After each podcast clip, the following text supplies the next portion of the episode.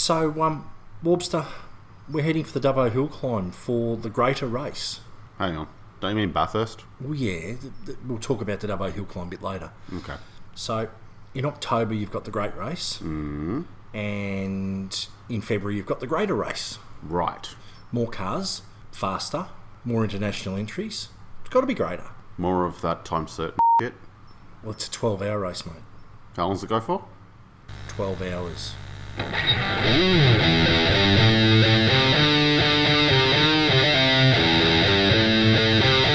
On this seventh and possibly last edition of the Supercar Insiders Warpster Cast, the internationals are back, the mountain will be under attack, tempers will likely crack, and we'll give these predictions a pretty good whack.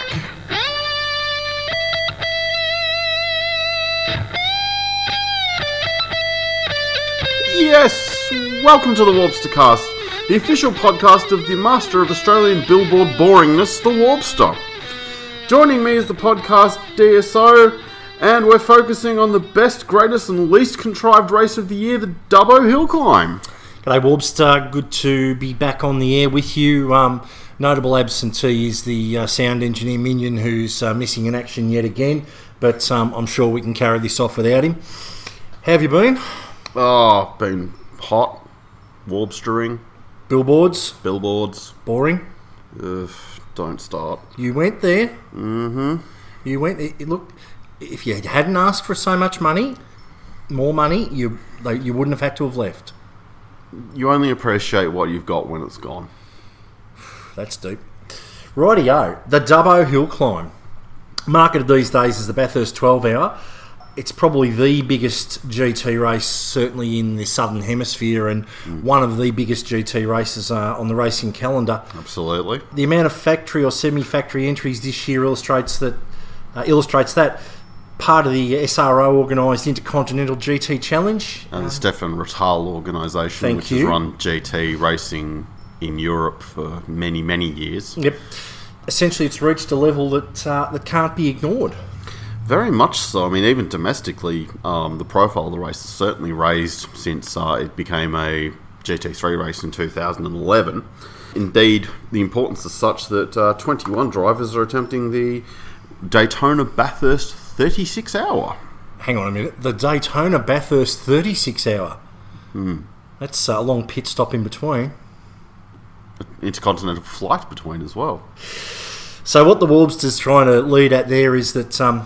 there are 21 drivers this weekend, which is the weekend prior to... We're recording the weekend prior to the Dubbo Hill Climb, are at Daytona for the 24, and they will make a flight out early out of the Grand US of A on Monday morning, arriving in Sydney sometime Wednesday local time, and trundle their way through the Blue Mountains to the beautiful inland rural city of Bathurst. And a lot of crews are virtually all Daytona 36s, with one local or one entry that isn't going there, but there's going to be a lot of soreheads on Wednesday morning, I think. Absolutely, and we'll go through some of the entries a bit later on, but a lot of pro entries this year, Warpster, and a lot of pro-am entries that really should be pro entries, in my opinion. Absolutely, we might touch on the driver ranking system a little bit later. Let's jump in the Wayback Machine to 1991, Warpster, and we'll give our listeners a bit of a quick snapshot of the history of the 12-hour. Well, the 12-hour did start in 1991, as you said, as a race to go back to the roots of the October 1000 race, specifically production touring cars. Held on the Easter long weekend, which is now occupied by the Bathurst 6-hour, another attempt to go back to production-based touring cars. Yep, absolutely. It was won by a Toyota Supra Turbo. A Supra Turbo, wow. The MA70. Nerd. Thank you. Things evolved quickly, and soon the factories were involved, including Peugeot and Citroën, if you can believe it. Yeah, Mazda as well. Yeah. So, despite money issues, it forced the race to a cheaper venue at Eastern Creek, which, as we all know, which is next to the tip where it smells. In 1995? Between 1996 and 2007, the race wasn't held at all, but came back to Bathurst and grew into a raging hit with Gary Holt's BMW 335i usually battling an army of Evos every year until 2011. In 2011 was when the growing ranks of GT3 were allowed in, and that seismic shift saw the race gain international recognition and started to gain the renown that it currently has. Bought by Supercar Events in 2015, it's become the opener to the season that we all look forward to.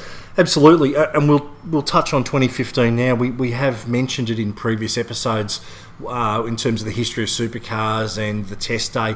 The Dubbo Hill Climb was christened the Dubbo Hill Climb on the Supercar Insiders Facebook page back in 2015 when Supercars decided to have a mandatory test day up against it at, surprisingly, Eastern Creek, next to the tip where it smells, and effectively it meant that the supercar drivers couldn't compete.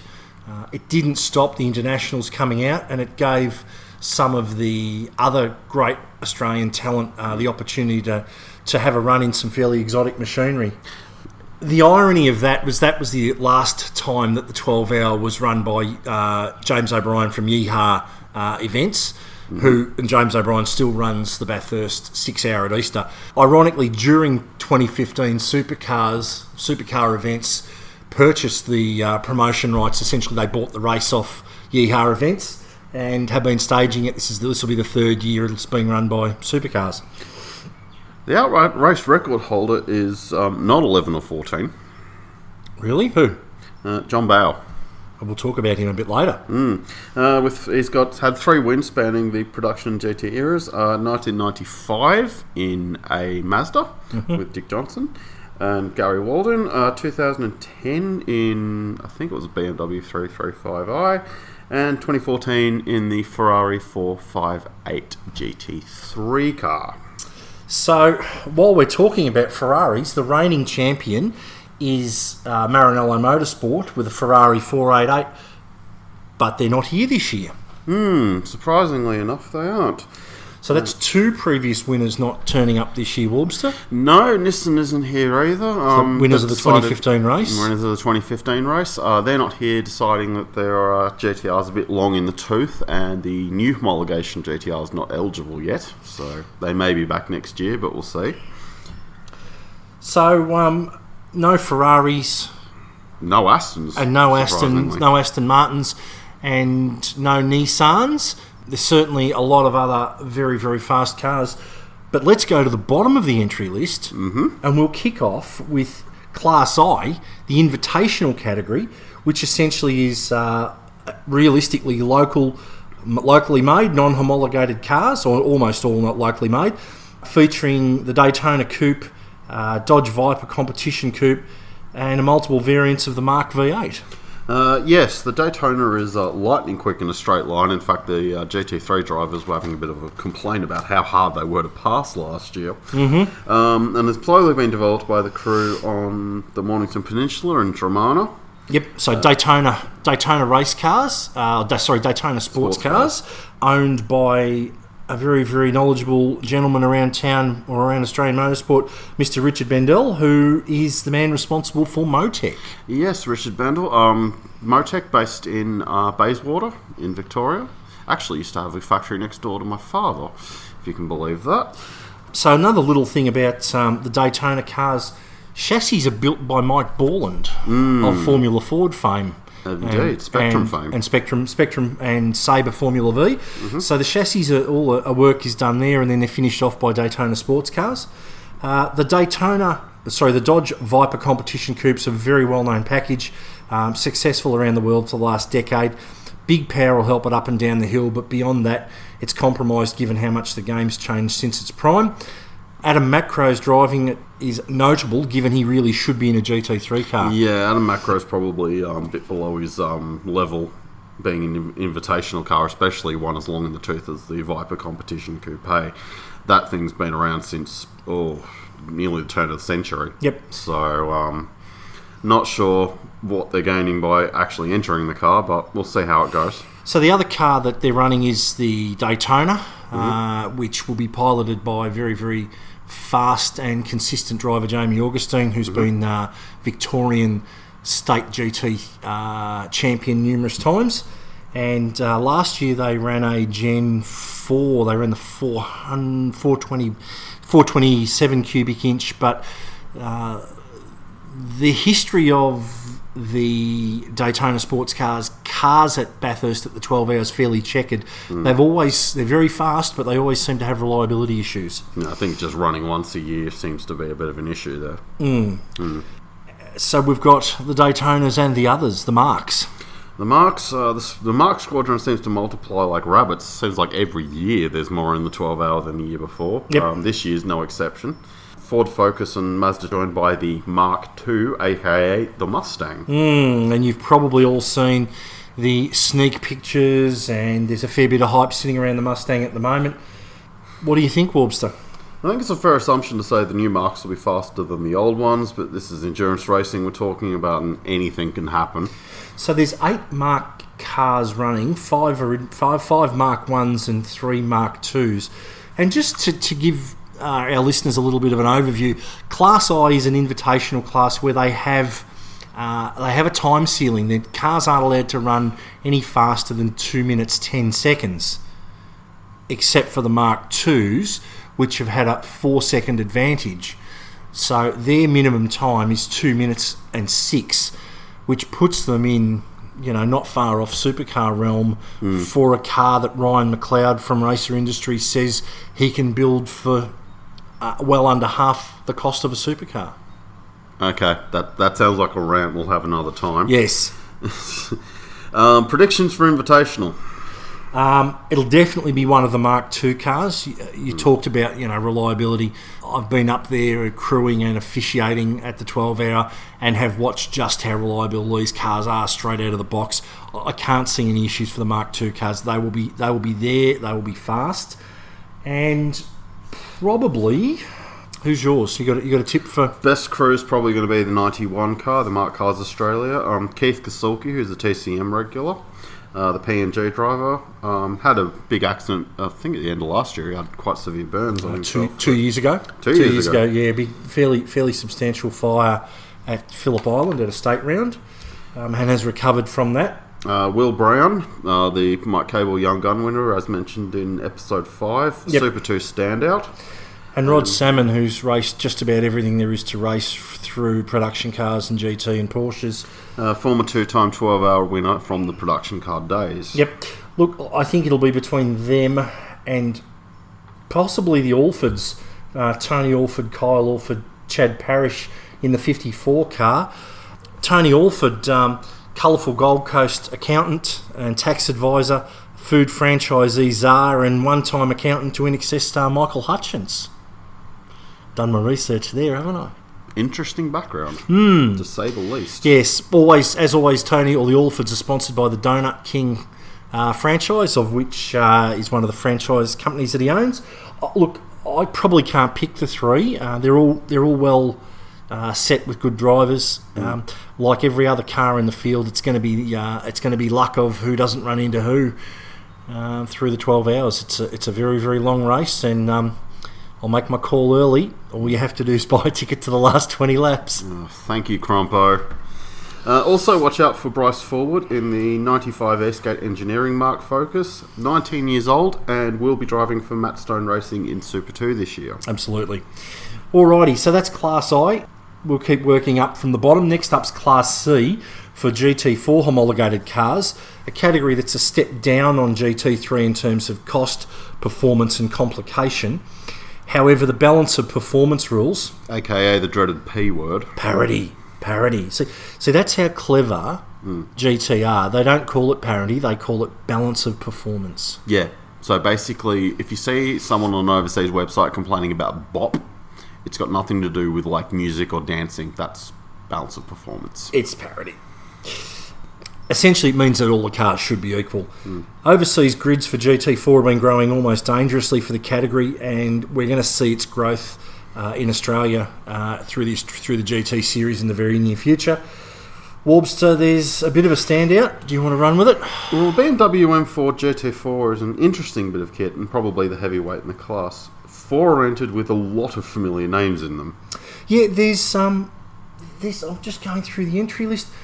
there's a new driver, Warpster. Did you picked up on that? Who's Anthony Longhurst? He's driving with Aaron Seaton, the third generation racer, the junior babyface assassin. Matt Brabham, who's third generation racer. Those genetics need no introduction. And someone called Anthony. Would that be that old bloke Tony Longhurst that sold the Jones brothers a very, very cheap franchise and some very expensive race cars back in the day?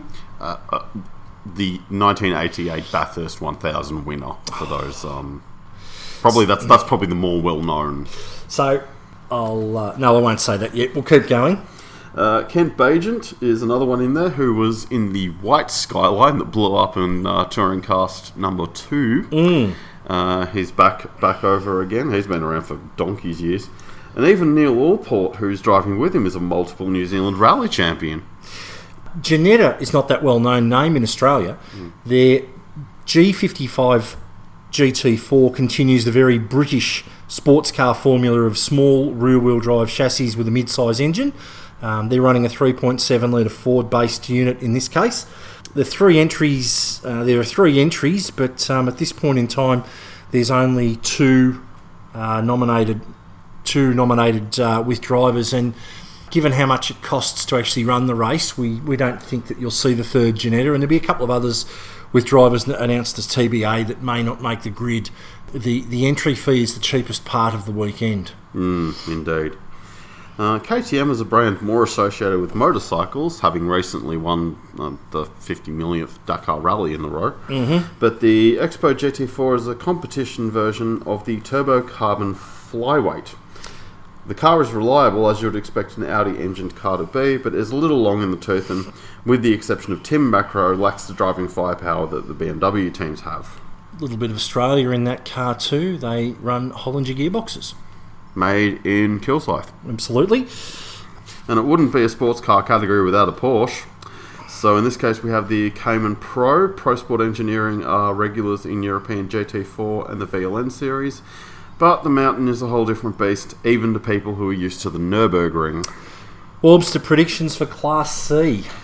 Best crew's going to be that Anthony Longhurst bloke with Matthew Brabham and Aaron Seaton. With a pair of third-generation racers. Indeed. I think that the Tim Macro, Justin McMillan, David Crampton, Expo, Crossbow, however you want to call it, KTM, I think they're going to be a chance. Depends on whether they're there without right speed. Watch out for one of these cars to ping-pong off a leading GT3 at some point. Because we know the big GT3 cars have massive amounts of downforce. It's rumoured that Bentley has about 1.8 tonne of downforce, and these guys will stick to the line. Racing rules dictate that the faster car has to go around the slower car, but as we've sadly seen over numerous Bathurst 12 hours, sometimes the European drivers will drive through you rather than around you. Took out 2015, the Audi took out the MARC car at McPhillamy. Yep, that was a big one. That was reminiscent of 1981. Yep. Those who have those sorts of memories. The other big question is, how far will one of these get themselves up the field? Top 20 maybe? I reckon actually if they have a good run, top 10. That'll be a good one to see. Righty-o. So, I'm pretty sure, Warpster, that a Porsche GT3 Cup car will win Class B. Is that because that class is consisting entirely of Porsche GT3 Cup cars? Well, I only back certainties. That's true. Whilst not up there on outright speed, they should provide an evenly matched shootout amongst themselves, as well as harassing the slower GT3 cars. Yep. Only 5 in this class, so I suspect it will become survival that wins it. Yeah, pretty much. You got a tip there, Warpster? 23, Team Carrera Cup Asia. Chris Vanderdrift. Good name. Good name. He should be a Drift Matsuri, that bloke. Absolutely. Andrew Tang, Evan Chen, and Paul Tressida. Another Australian tacked on the end. Look, I think it's probably going to be between them and the Grove Motorsport team. Steve and Brenton Grove, long-term campaigners in Porsche Carrera Cup and GT3 Cup racing in Australia, with Ben Barker as their third driver. Watch out for these cars to basically be ignored throughout the entire broadcast. Yeah, well, same as a lot of the class cars. They don't get any play unless they're ping-ponging off a wall or hitting people or on fire or in a wall or something. The big question will be, will we see this class back next year? I think if we get more GT3 entries... And GT4. And GT4 entries, yeah. Maybe I wouldn't, no. So anyway, that's the first half of our 12-hour preview. We'll be back with the main event, Class A, after the news.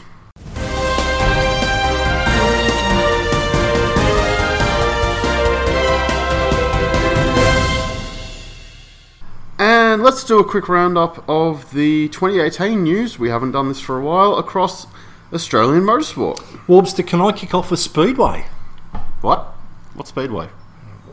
The round track, dirt, you know, sprint cars, please. Let's kick it off with Speedway. So in sprint car news, the 46th running of the Grand Annual Sprint Car Classic at Warrnambool produced a massive shock, with little-known Warrnambool go-kart racer Corey McCullough pulling off what is arguably the greatest upset in Australian Speedway history.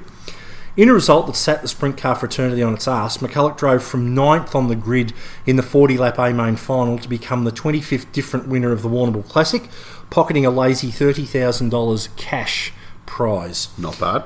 A capacity crowd of 12,000 screaming Warrnamboolians crammed into SunGold Stadium and gave McCullough a standing ovation as he now becomes the newest local hero, pushing Max Dumsney and Jamie Veal posters off bedroom walls all the way from Nullawarri to Haywood.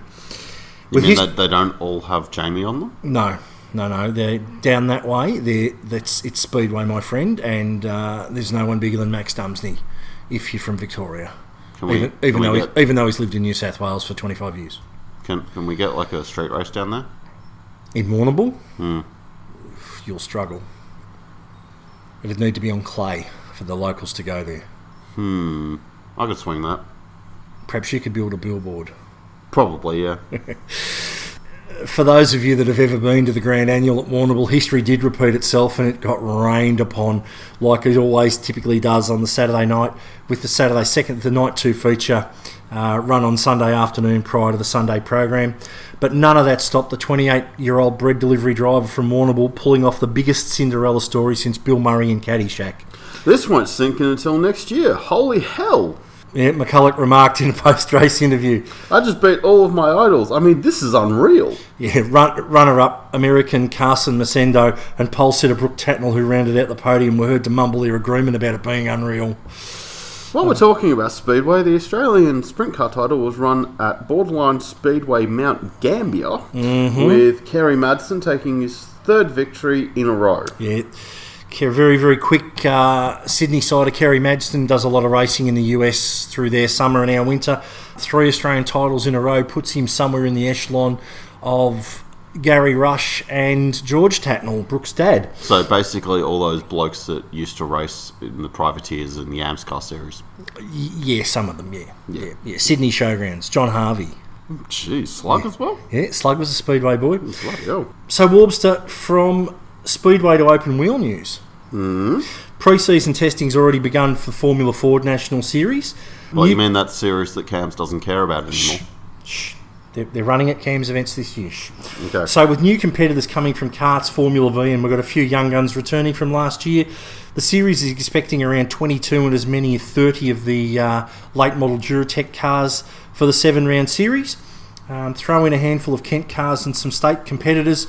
And the series is expecting grids close to 35, with a grid of more than 40 predicted for at the supporting the Supercars event at the Bend in August. I'd hate to be the DSO for that. Yeah, so would I. A notable absentee, here's a nice segue for us, Warpster. A notable absentee will be that of Jaden Ojeda, who finished third in last year's National Formula Ford Series, who's off to race in Formula Eugene with the ACI Sport. So basically he'll finish third in that series just by turning up. Well... Interesting. Speaking of Formula Eugene, this year their 7-round series, they're expecting a larger number of entries. Well, time will be the telling factor. But the final round finishes in New Zealand as a support to the Pukekohe Supercars round, something that will no doubt gladden the heart of motorsport internet stalwarts. I'd love to be able to give you a little bit more Formula 4 news, Warpster, but their website's currently down. So do we have a conspiracy theory for that? Or? Oh, no. Well, we've got a conspiracy theory for just about everything else. New Zealand. Why the hell is... Low-cost, budget, racing series, entry-level, you know, wings and slicks, Let's package up all the cars and freight them over to New Zealand. Who's going to pay for that? Well, apart from the fact who's paying for that, why would New Zealand give a crap about Formula 4? They've already got a Toyota Racing Series over there, which is better, has fuller grids, and, you know, is generally much better organised than Formula 4 is. While we're talking open wheelers, the Formula 3 Premier Series, who like Formula 4 are running a mix of rounds, some at the new AMRS, some CAMS rounds, and a visit to the Paperclip. We don't have a lot of new... Don't have a lot of news about Formula 3, but in another perfect segue, it sets us up to announce that a Formula 3 competitor will be returning to a full-time series drive in 2018, Warpster. Miss Chelsea Angelo, finally. Absolutely. So with a bit of behind-the-scenes help from John Bauer, Chelsea's going to be running David Wall's 2017 Carrera Cup championship-winning car in the 2018 Michelin GT3 Cup Challenge. So... all of last year's cars now move down a step into the GT3 Challenge. 2018 sees a new batch of race Porsches. Will you be able to tell the difference? Well, they'll look like a Porsche. When have you ever been able to tell the difference? Well, look, there's a scoop there. They've got a big wing. They've got two doors. They all look the same at the front, and the engine's in the back. Thanks, Clarkson. While we're discussing lady races... Kelly Betts has taken her first win in national top fuel competition during the recent Santos Summer Thunder meeting at Sydney Dragway, which is down the road from Eastern Creek on the other side of the tip where it smells. Kelly Betts, who drives for Lamartina Top Fuel Racing, set pace on the opening night, picked up enough points under their format to make the trophy race against the current championship leader Damian Harris. She took a whole shot win and powered away to the quickest run of the event, 3.832 seconds at 496 kilometres an hour. That's fast. Podcasters, I'm telling you, from a standing start to 308 miles an hour over 1,000 feet or 304 metres in 3.8 seconds is bloody fast, Warpster. That sounds expensive. When you've got to pull the motor apart after every run and check all the bits to make sure that nothing's broken and put new rings, seals, all the gaskets. It's a very, very expensive sport. That's without breaking one. Probably find the fuel economy's not great either. Gee, I wish I'd known you were going to ask me that. I would have done some research. It's probably about 4 metres to the gallon. Enough of all this other nonsense. Let's get back to what the punters really want. Supercars. I thought you meant the Warpster. Well, the punters do want the Warpster, but as I keep telling you, you're the one that left. Well, in Supercars news, the worst kept secret in the main game is that Jack LeBrock is driving for Techno. Jeez, they dragged that one out. With Adrian Burgess, old Burjo, taking the reins as team manager. So, yes, that is a 888 customer car, sharing the next door's garage with Craig Lowndes. Yep, my old China plate. Burjo and Roland. Oh, hang on. Doesn't that sound familiar? So, Warpster, your mate Zach Brown. He's already having a sook about lack of resources. You want to run through? I'll run the quotes. I'll run the quotes, and you can give me a feedback on it. Righto. Quote. It is early stages, but we've been talking with Ryan Walkinshaw about some of the things we need to do to improve. Can you translate that? You want to cut through the spin? Ryan's not doing a very good job, so we need to change things. I think this year is still going to be a transitional year in terms of moving forward. I really hope the sponsors don't expect results. Yeah, in other words, we're going to be shit. We're not going to get any higher than about 15th, and Courtney will probably walk halfway through the year. Probably, yeah. Quote, we need some more sponsorship and a manufacturer relationship like we used to have, and maybe also a few team members and some more leadership that we need to acquire and bring in. Did someone say buyer's remorse? I'm not sure yet with regard to personnel. There are a couple of different ways with board structure and leadership structure. Wow, this place is a mess. Yeah, I'm seeing that he'd love little Ryan to go DJing again. And the last one, we like everyone we have in the team, but we think we need some additional resources. Does anyone got Ludo's number? So that's code for all the good guys have left. You've all still got jobs because we can't get anybody else. And does anybody know anyone good that wants to come and work for us? With the answer to that, of course, being no. Because Ryan basically ran at anyone that was any good. Yes. So why would you go back to that? So, ex-Formula One driver Tim O'Glock, hoping to put together a wildcard deal for Bathurst. Now, is he German or Irish? No, is it Timo Glock or Tim O'Glock? No, I think it's Timo Glock. He might be bringing a budget. He could be part of the Glock gun family. Well, we could take a shot at it. Yeah, beautiful. And your boy Jordan Taylor, who you mentioned in the last episode, already has the Turbo 6 test bed at Bathurst. Yeah, good choice for that, considering I think the Cadillac DPI engines are fairly well related, and certainly can give some good feedback given his experience elsewhere. He did have a steer and said that they're pretty unusual compared to what everything else he's ever driven. Well, that's because he's used to downforce and big tyres. Right, and tyres that don't wear out after 12 laps. Okay, let's save the Dunlop bashing for other roads. Okay, we've got a whole year in front of us. Exactly. Over at the artist formerly known as Glenn Seaton Racing, PRA, FPR, FTR. Who was the other one? Anthony Tratt, Motorsport. Peter Jackson Racing. Over at Ford Tickford Racing, Richie Stanaway's already hosing down any expectations for the 2018 series. Give him a break. He hasn't seen half the tracks yet. Yeah, well, we know what happened with Simona, don't we? Mm-hmm. And that's the one that we've forgotten. Simona's moved. No. Simona has moved. She's moved from lovely Bayside St Kilda in Melbourne to the Goldie, possibly hedging bets on where she might get a drive in the future. But some more Nissan news. Caruso's come out and said they need more power. He's been watching reruns of Top Gear. I think he's been watching reruns of, down the straight at Conrod and gone, man, they're pulling 5 metres on me. Do you know what he needs? A new technical director?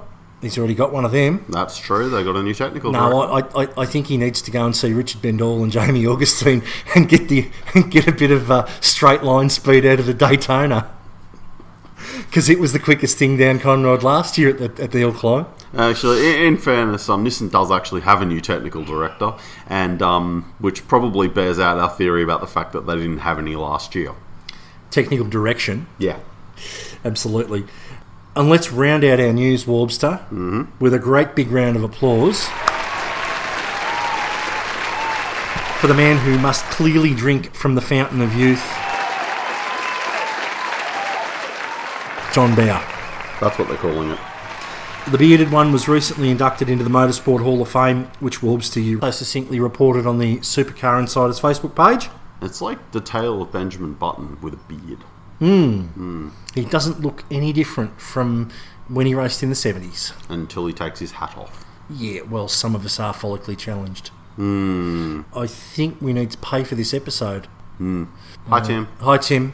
Ladies and gentlemen, we will be back after this important ad break. So we need to go safety car boards and flags, safety car boards and flags, safety car boards and flags.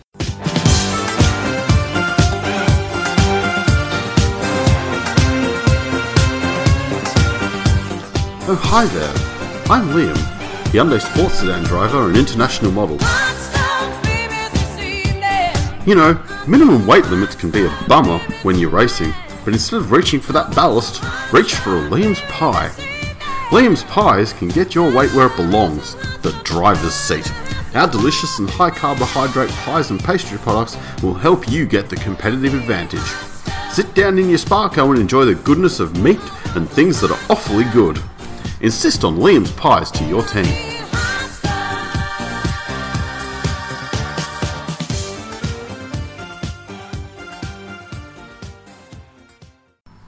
Welcome back to the 7th episode of the Warpster Cast, and we'll just do a couple of quick plugs here. The page that we inhabit most of the time is www.facebook.com/Supercar Insiders, and of course, if you're looking for more retro-themed action, we suggest you check out the Supercar Insiders Touring Cast, DSO. Absolutely. We've got a couple of episodes already up, posted, and a couple more to come. Very, very, very different, where we the first couple of episodes we do a commentary on a historic motor racing event from that you can sit and watch the race with YouTube or on DVD, and we give a modern slant to the commentary. Good fun to do, and I think the three people that have actually watched them have all told me that they enjoyed watching them and listening. So to the three of you that have downloaded them, thank you very much. Hi, Mum. I don't know, so... Oh, not a lot of shout-out from them, jeez. Anyway. I got a great heap of shout-outs in this segment. Yeah, I reckon. Yeah. And back to the Bathurst 12-hour and the main event. The Dubbo Hill Climb. Oh, sorry, the Dubbo Hill Climb. Right. All right. The main event of the Dubbo Hill Climb, the heavyweight title fight, if you will. Class A for GT3 cars. Evander Holyfield versus Mike Tyson? A bit less biting. Okay. Yeah, GT3 cars. All 31 of them. Whoa. Hey. 31 Class A cars. Yes. How many altogether on the list? 40, 52, 50 odd, 53? Something like that. There'll be a couple dropouts, but yeah. Hang on. You're doing my head in here, Warpster. Okay. 53 entered. We think we might lose a couple. How many started at your lesser race in October last year, Warpster? You mean the Seamsters race? No, we're not talking about the future. We're talking about the past. 26. 26. Times 2 is 52, which would be exactly the same number. That makes it twice as good. Do you want to talk about billboards? Back to the Dubbo Hill Climb. I'll take that as a no. Yes, it is five more Class A cars than the October Seamster car event, even without long-time front-runners Ferrari and Nissan, as we mentioned before. Absolutely. The heavyweight title fight still has Audi, BMW, Bentley, Lamborghini, McLaren, Mercedes-AMG and Porsche. Don't count how many manufacturers more that is than the Seamster cars. So essentially, they're all bringing over top representative drivers with some awesome driving talent.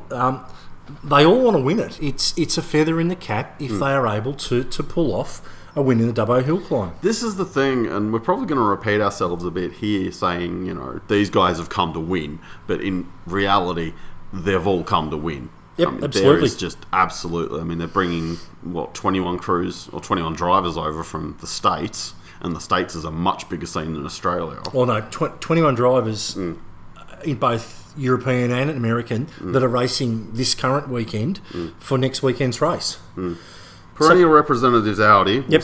We'll go in alphabetical order. Absolutely. They've brought the R8 LMS in numbers. There's 10 of them this year, which is the third of the GT3 field. The V10 Flyer, it's got a long history in the race. It's won twice, but not since 2012. So 10 cars are racing, as you said, with Jarmac PM Racing and Audi Sport Team WRT crews most likely to challenge. Let's have a bit of a look at it. Audi predictions, Warpster. Audi predictions. I actually think, and I have to apologise to Garth Tander for this, because we had a bit of a run-in the other day. Best Audi crew... Hi Garth. Hi Garth. Hi Leanne. Best Audi crew is the number 39, Audi Sport Team WRT, Pedro Lamy, former Formula 1 driver, Paul Dallolana, IMSA standout for many years, Matthias Lauder, Nicky's son, and our old mate Will Davo. I probably have to leave Garth out as well. I think Car 74, the Audi Sport Customer Racing Team, Christopher Mees, Christopher Haas and Marcus Winkelhock, so some very, very strong form there in racing all over Europe over a number of decades. They're my tip. You can't leave Garth out. Garth with Kelvin van der Linde and Frederick Vervish. There are so many fast Audis. Absolutely. Like I said, the four cars between a WRT and the two Jamaic Prem cars, literally, I had to struggle to separate them. Yep. And then even to look at the 69 car with the Australians in it, James and Theo Koundouris, Ash Walsh and Duvashin Padiachi, they've all got pedigree in GT in Australia. They've all driven at the mountain. They could be a surprise podium as well. As long as Ash Walsh isn't at Phillip Island at the moment. Yes. I'd forgotten about that one, Warpster. Yeah. Andre 3000's on standby. Yes. Bentley are back. With two cars entered by the M Sport factory once again. Yep. Barn door aero be damned. These cars have been weapons in the past, and whilst not the newest homologation out there, they are suited to the track with the big twin-turbo V8. They look about 4 miles wide. We've got a friend who's absolutely in love with the Bentleys, so a big shout out to Jen, who will be Jen will be at the Dubbo Hill Climb working as an official next weekend. So we've got as will Denozo, and a big shout out to Camp Old Mate, and all of my friends that are going to be there. Sadly, I'm going to miss it because I've got other family duties. Bentley, I think they have unfinished business. Oh, absolutely. Yep. Absolutely. Bad luck and incidents have plagued them in the past. I actually think that they can probably do it, but I'm going to sit on the fence and get splinters in my bum. I can't pick either car. I can't pick either of them. Harder to pick than a broken nose. I've been waiting for that one too. Picked for number 17 car, Bentley Team M Sport, Stephen Kane, Guy Smith, ex-Le Mans winner, yep, and Jules Gounon. They're an easy one, so... Moving on down the line to BMW. And the Bavarian Murder Weapons, with their M6, make another challenge on the mountain with the SRM, Stephen Richards Motorsports of Richo Jr., joined by a single car from Schnitzer Motorsport. The focus is concentrated on two cars with a GT champion, an ex-Formula 1 driver, two DTM regulars, and two Bathurst winners among the six drivers. So... Schnitzer have been here before, Warpster. Very long time ago, but yes. Very, very long time ago. Back in the World Touring Car round days, we've essentially got two to choose from. Who do you think?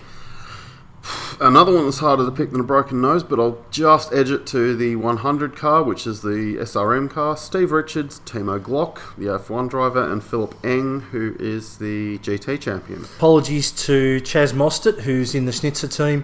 Chazzy, you might be a 6-hour winner and a Bathurst 1000 winner, but I don't think you'll make the triple this year. I'm with you, Warpster, Richards, Glock, and Eng.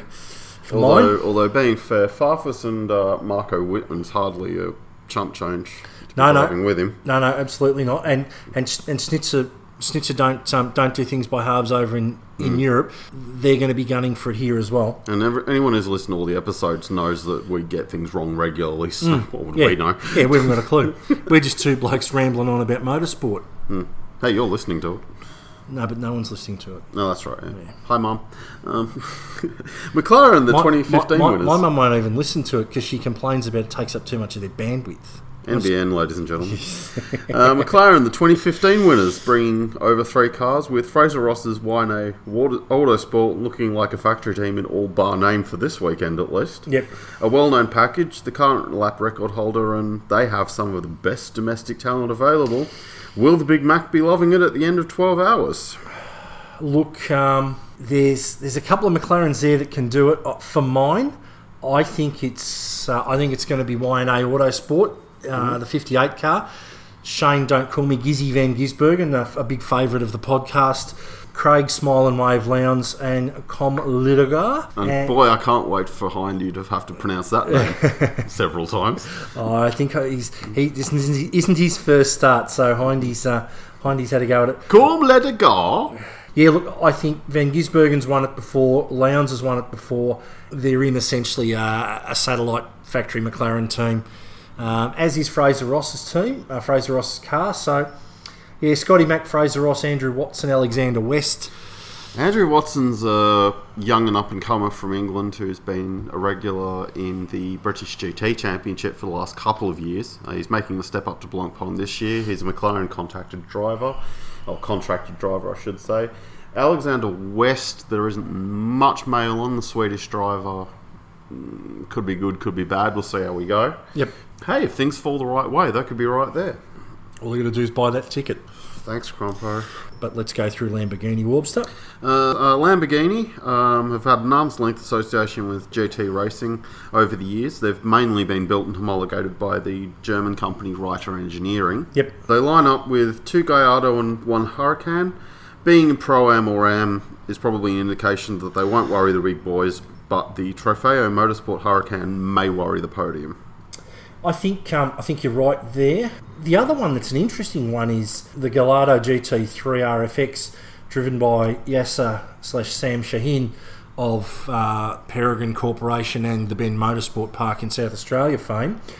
with the current reigning Bathurst champion, the ageless veteran Luke Gilden, and Thomas Enger.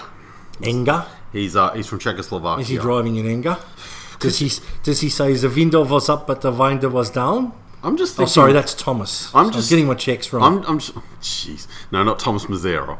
I actually think that it's good that we've got the Radio Le Mans guys coming over for commentary, because could you imagine, like, the Supercars team butchering these names? And there is a reason that Barrett's is in the pits. Hi, Cat Lane. My best Lamborghini crew is actually the Lego Racing crew, and one of the Gallardos are Roger Lego, David Russell, Enduro regular, and Steve Owen, who's Chaz Mostert's regular co-driver. Rightio. Mercedes. Won it in 2013 with Betty at Erebus. Yep, Betty. Back with an AMG GT3. The basiest engine note in the paddock comes via a 6.3 V8 carried over from the old SLS. Oh, I love that note. Oh, he's a spectacular. So that and the Bentleys are just such a spectacular sound. Mm-hmm. With another virtual factory team, Straka Racing, bringing over two cars in their full Blanc Pain driver lineup. Mercedes look like they might be able to win again, and look, let's wait and see. Straka's probably better known to less GT-obsessed enthusiasts as for their LMP exploits at Le Mans, when they were running the Acura ARX series cars. I think they actually won the LMP class outright a couple of times. Mm-hmm. Best Mercedes crew for me, the 56 Mercedes AMG Straka Racing of Maxim Buch, Max Gotz, and Alvaro Parente. Yeah, that's my pick as well. Closely followed, though, by the other Straka car of Nick Leventis, Lewis Williamson, Cam Waters, bit of local talent in thrown on board, mm-hmm. and David Fuminelli. And there's also the team with Kenny Harbel, Tristan Vautier, J-Dub, and Raffaello Marciello. They're all damn fast cars. Mm. And here's one for you. Scotty Taylor Motorsport are running a Pro-Am entry, the number 8 car. Mm. Max Twigg, Craig Baird, and some Italian bloke called Antonio D'Alberto. That name sounds familiar. It does. I just can't quite put my... Antonio. Could that be short for Tony? Should we ask Fabs? Oh, dear. Another note before we move on. Alvaro Parente, one of the drivers in the 56 car, actually has started the race 2 times. He's won the race and he's finished 3rd. So he's never finished off the podium. I was going to say, that's a fair pedigree, Warpster. And finally... we go to the manufacturer who is in every sports car race, Porsche. The 12 hour is strangely not on their resume. I don't know how the heck that's happened, despite their trying since the production car days. Yeah, the newest 911's come along with a raft of factory GT drivers in tow, including reigning Le Mans outright winner Earl Bamber. Let's have a look at the Porsches, Warpster. We've got a couple. We've got Kraft Bamboo, who essentially is the factory team. Earl Bamber, Kevin Estre, and Lawrence Vanthor. Vanthor's well known for his exploits in Audis in previous years. Yep. And then there's this another entry, the Manthe Racing team, which actually is the Porsche GT factory team in World Endurance Championship, mm-hmm. with Romain Dumas, Frederick Makovicki, and Dirk Werner. I can't pick either of those two. Look, if I had to, I'd probably say the 991 car with Bamba as number 1 driver. But then you go and look at the 540 from Black Swan Racing with Tim Pappas, Jerome Bleekmolen, Lucas Stoltz, and Mark Lieb. There is just depth all the way through these cars. David Calvert-Jones, Patrick Long, Matt Campbell, Alex Davison in the 12 car. Well, the competition motorsports car with Matt Campbell in it, I think their position in the world will be determined by whether or not Matt Campbell manages to get around Murray's Corner this time. Especially if it's raining. Yes, hopefully the GPS is well sorted out for that one. Yes. So... let's talk about a winner. Who do we think? Do you want to pick 3? We'll pick 3. Unibet's not going to help us on this one. Yeah, I haven't even been to have a look. The Mrs. Podcast CSO's told me I'm I'm not allowed to bet on motorsport anymore, so I've given that up for Lent or something. So I won't even have a look at the odds. Let's try and find three out of this.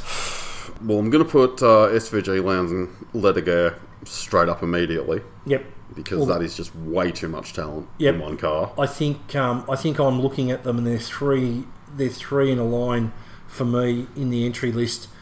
Straka Racing, Y in the Mercedes, pair of Maxes. Yep. Y&A Autosports with Gizzy Lowndes and Combe. The R8 Audi R8 LMS of Mies, Haas and Winkelhock. That's my three.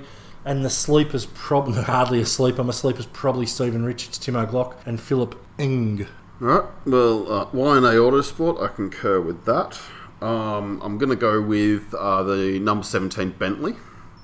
Just from the point of view of they have all the experience, the car's well known. If there's anything that goes wrong with it, they're more than likely going to be able to get it out there quickly. Yep.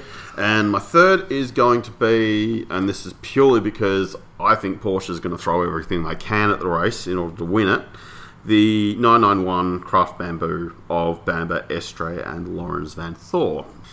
Literally, we could go for a top three and run through about 10 names and still come up with a reasonable reason why this car should win over that car. And I suppose, like everything else, it's a 12-hour endurance race. They're going to do somewhere in the vicinity of perhaps 200 to 220 laps pending safety cars. It's long, it's tiring, it's normally always hot. Mm-hmm. It's about reliability, but there's also a fair amount of luck. Not running into the back of other cars. Yeah, Shane. Or hitting a kangaroo in the dark. Actually, can I change my McLaren pick? Yeah, please, go for your life. Yeah, okay. Yep. I'm going to go for one that Shane Van Gisbergen's not driving, just because of the whole, running into the back of people. He's turned over a new leaf this year. If he runs into David Reynolds, how badly do we get to laugh? Oh, I tell you right now, I reckon there's a whole episode of The Adventures of Not Roland and Friends if he does run into Davey Reynolds, starring Pablo Escobar. Absolutely. So, I reckon we're just about done, Warpster. That is the Dubbo Hill Climb preview. Mm-hmm. I think you'll hear from us again before Adelaide. You'll hear the Warpster cast before Adelaide, and we might sneak a couple of touring casts in. Absolutely. Around that, as the Warpster mentioned earlier, please direct any feedback, both good and bad, to www.facebook.com/SupercarInsiders. With that, we'll play that funky outro music. We'll bid you adieu, given the international pedigree.